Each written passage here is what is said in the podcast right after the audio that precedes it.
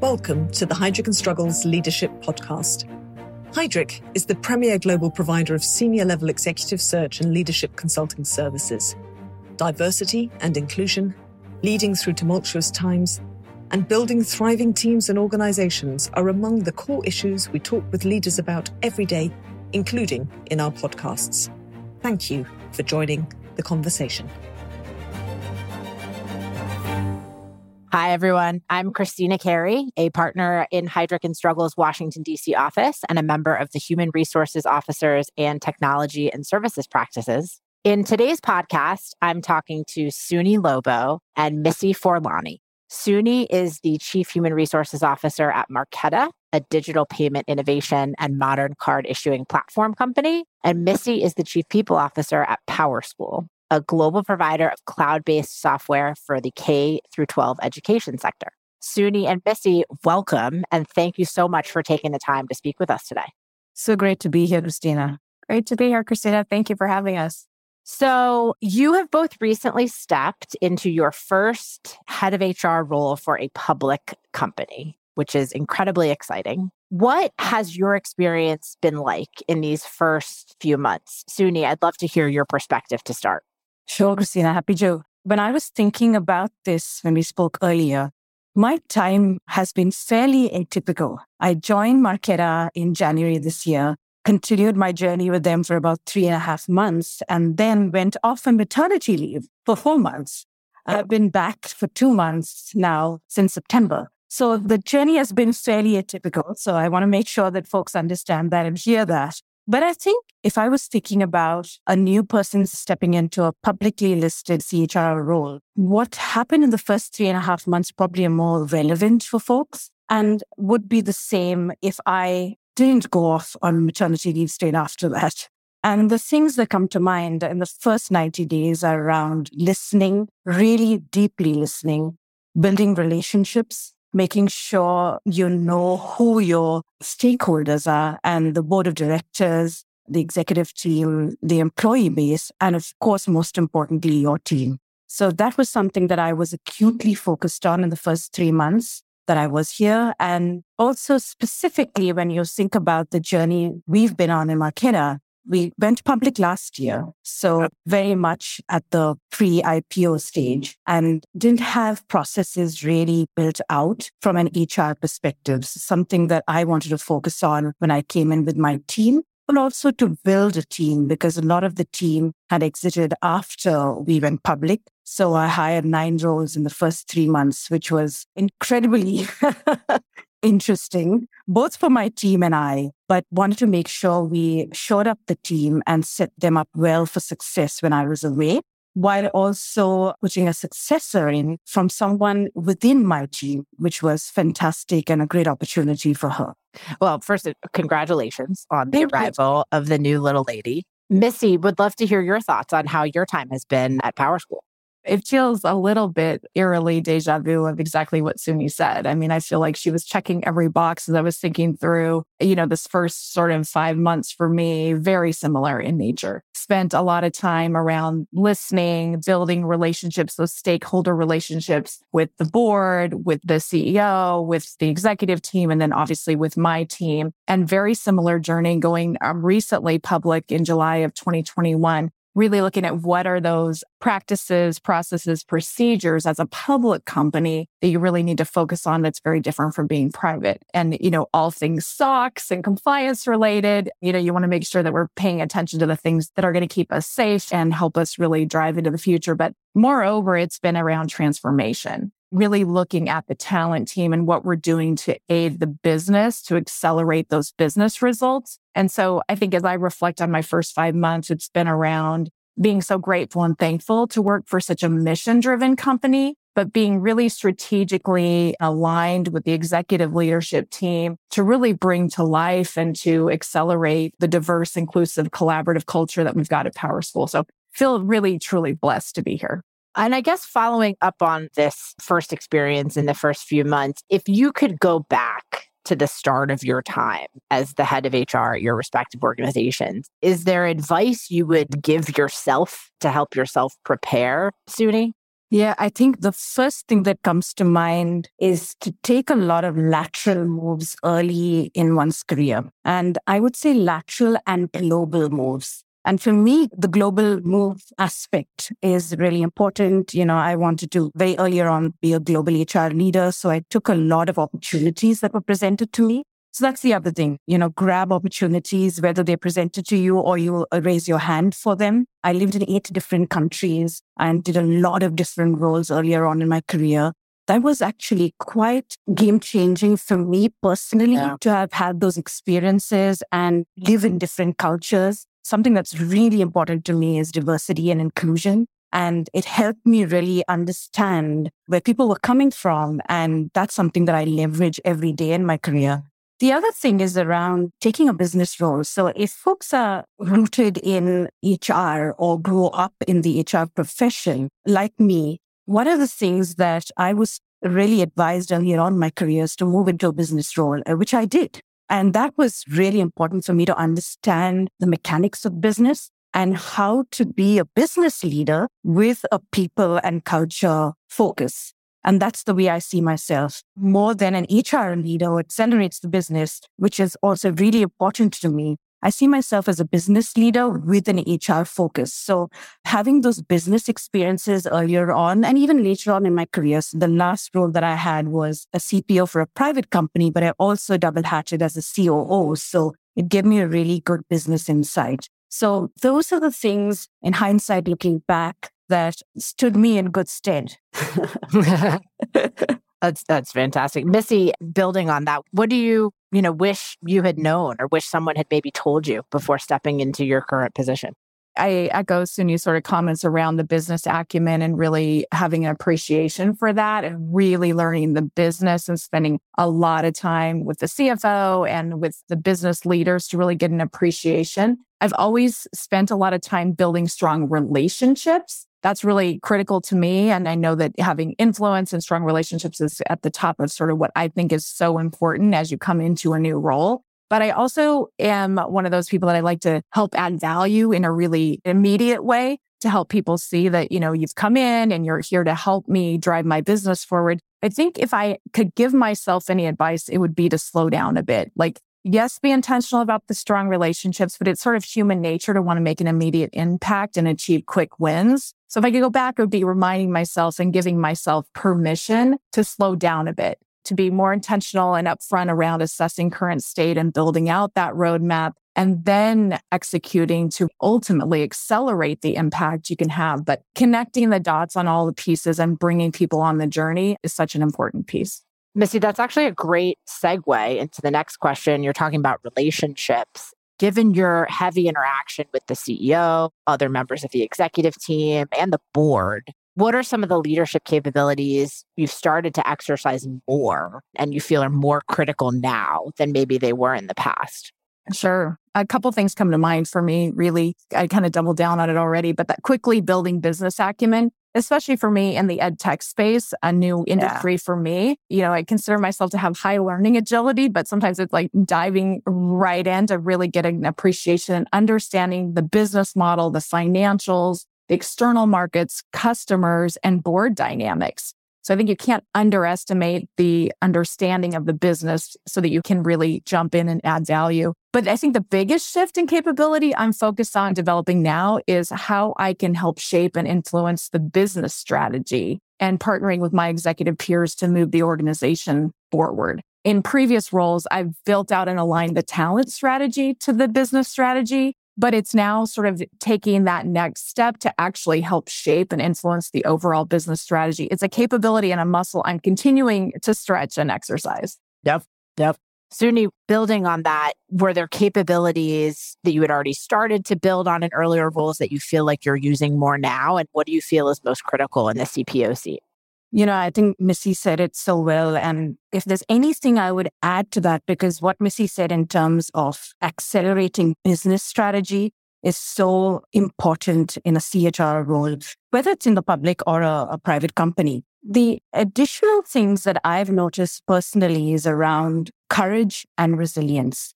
Courage to be able to have a point of view and bring people along and not waver on that point of view while being flexible and listening, right? So the courage aspect has been in acute focus, you know, ever since I moved into a chief people officer role, both for my team and for the business.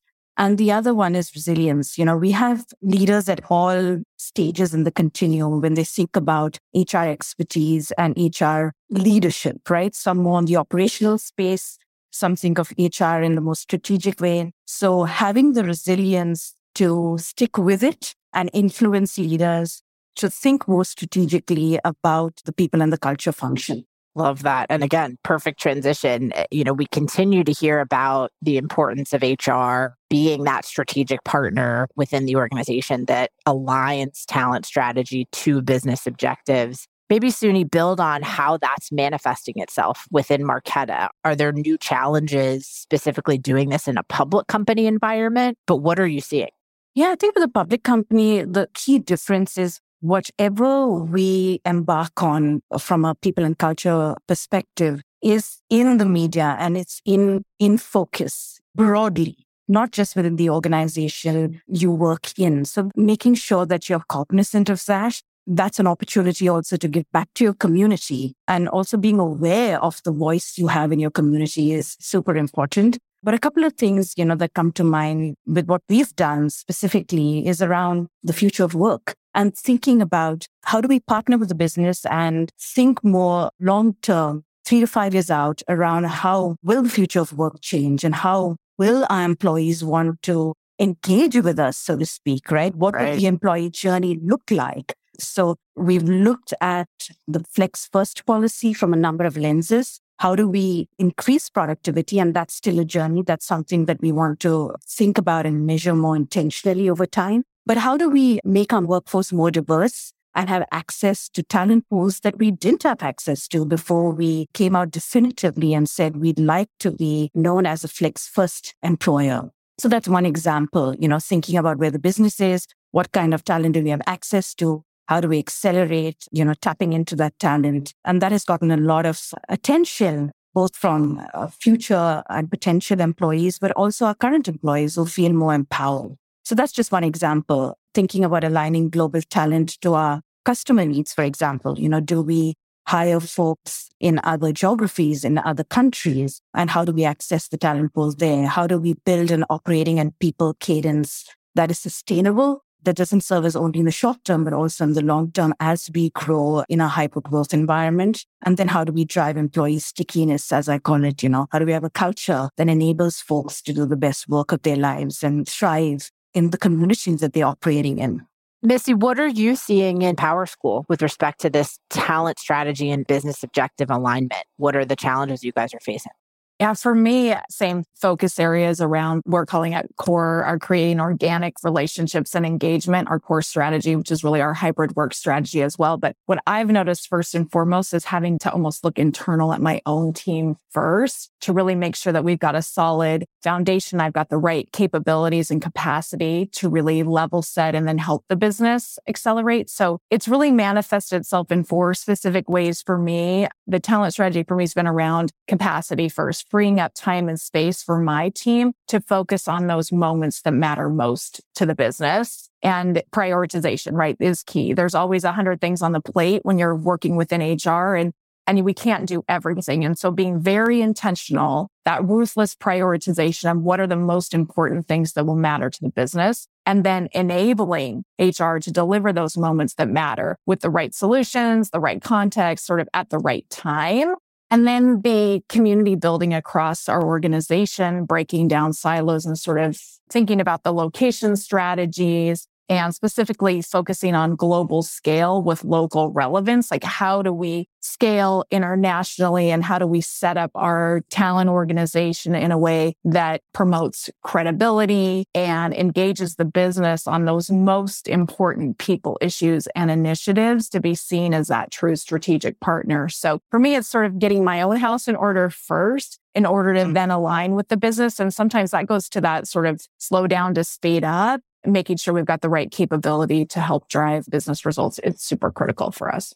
Yeah. And you talk about transformation. I mean, so you're both working within technology companies that are growing, changing. Missy, I'd be curious to know how the digital and technology transformation that is taking place is affecting how you implement your HR strategy within your organization. We're in the process of building out our tech roadmap that really brings to life a digital workplace that empowers and connects the workforce through this sort of customized and personalized in the flow of work digital experience. So, as we're thinking about employee experience being top of mind for us in this war for talent, and really to differentiate ourselves, we want to be an employer of choice we know it's about aligning that employee experience to what we're providing for our customers as a customer experience. And so that's a game changer for us. So being super intentional about what we automate, what we can do that's more self service, what we can be doing to really bring to life things that are personalized for employees and aligning all of that really in the digital world. It's not easy, but I do think that there's some really fun, innovative things that we can do that really will be a game changer for our employees. Suni, what are you seeing on the technology transformation and change front within Marqeta and how that's affecting the HR work that you're doing?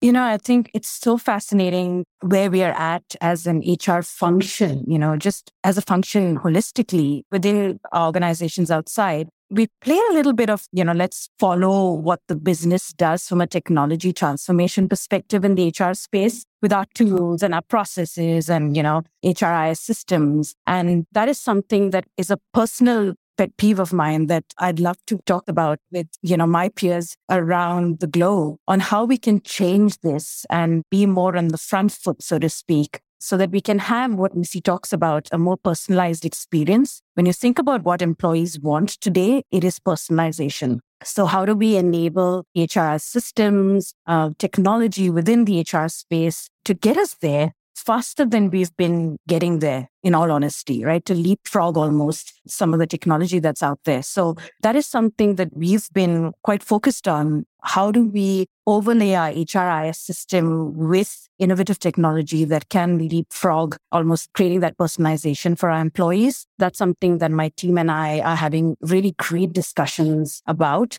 And we've hired some good folks within our HR technology space to help us do that. So that's something that comes to mind for me in addition to what Missy talked about. But we have so many challenges in terms of how the business views technology and how, you know, right now we feel like we're keeping up from an HR perspective. And I'd love to be able to say, you know, we can lead in the space. That's fantastic. You know, I think you guys have clearly learned quite a bit during the course of your first three, six months plus on the job. I'd love to know, Missy and Suni, what's been the most rewarding thing about being an HR leader within a public company? Missy, if you can kick us off. The most rewarding thing for me is the people I get to work with and for at PowerSchool and the opportunity afforded me to contribute to a purpose and a legacy that impacts millions of students, parents, educators across the globe. Like for me, I was at the point in my career that working for a mission driven public company that puts people first was absolutely a non negotiable. And so I'm super thankful and grateful to you, Christina, and the entire Heidrick and Struggles team for aligning the stars for me. Suni, how about you? Thank you for that, Missy. It was it was our pleasure. It's cool what Missy said, you know, Christina and the team at and Struggles are game changers in this in this space. And the way Christina has approached my search and how she really connected me with this opportunity is quite fascinating. it's something that we often talk about. because like you, Missy, I was looking for, you know, a mission driven organization that truly valued people. And that's what I found with uh, Jason, our CEO, you know, at the core of it all, he really cares about people and what we're doing in our space to empower organizations and people. And for me, one of the most I think rewarding things is to develop my team, not only great HR professionals, but also business leaders and the opportunity this role affords you to do that. The other thing is making an impact in our communities. And we do a lot of work with our communities and in our communities to give back in Marqeta. And that's something that's really hugely rewarding to me. Well, it has been such a pleasure to talk to both of you as we come to a close on the conversation, Suni and Missy. One final question. We've talked a lot about what you've done in the past and then what you've learned in this first chapter at your organizations. What leadership skill sets and capabilities do you think are going to be most important as you move forward in your roles and your organizations continue to evolve? I think in addition to what we said through this podcast, the thing that comes to mind is to be a, a multiplier, thinking about the work that we do and how we can multiply that to create sustainable purpose and growth for companies. And also an industry and a global voice, you know, having the opportunity to do that in our roles is something that's not lost in me. So, you know, for things that are personally very important to me, example, diversity and inclusion, creating a sense of belonging for our employees, that's something that I'm acutely aware of and want to leverage. And the last thing I'd say is being a talent magnet, you know, also developing great HR professionals is something that I'm personally really passionate about. Missy, how about you? I would echo everything Suni just said and add just a couple of other, you know, key capabilities. Change and agility, I think, is at the top of the list. Um, being able to sort of see around corners, anticipating what's coming next, and then really building and selling a vision, right? Focusing on bringing to life a brand and an employee value proposition that really attracts and retains diverse talent so that, you know, we can really distinguish ourselves at PowerSchool from other companies out there in this war for talent. But again, like Suni said, I think becoming a multiplier, really doubling down on helping our leaders be the best version of themselves. That's the magic, right? That's the magic when you're attracting and retaining talent is the leader, the leader you work with and for. And so those would be the pieces I'd also reinforce. Amazing. Well, it has been truly an honor to work with both of you, to see you grow during your career journey. And we've heard such insightful comments from both of you today. So can't thank you enough for taking the time to speak with us and just really looking forward to seeing what both of you do in the future at Marqeta and PowerSchool. But look forward to continuing the conversation in the future. Thanks, Christina. Thanks for having us, Christina. Thank you. Thanks for listening to the and Struggles Leadership Podcast. To make sure you don't miss more future shaping ideas and conversations, please subscribe to our channel on the podcast app. And if you're listening via LinkedIn, Twitter, or YouTube, why not share this with your connections? Until next time.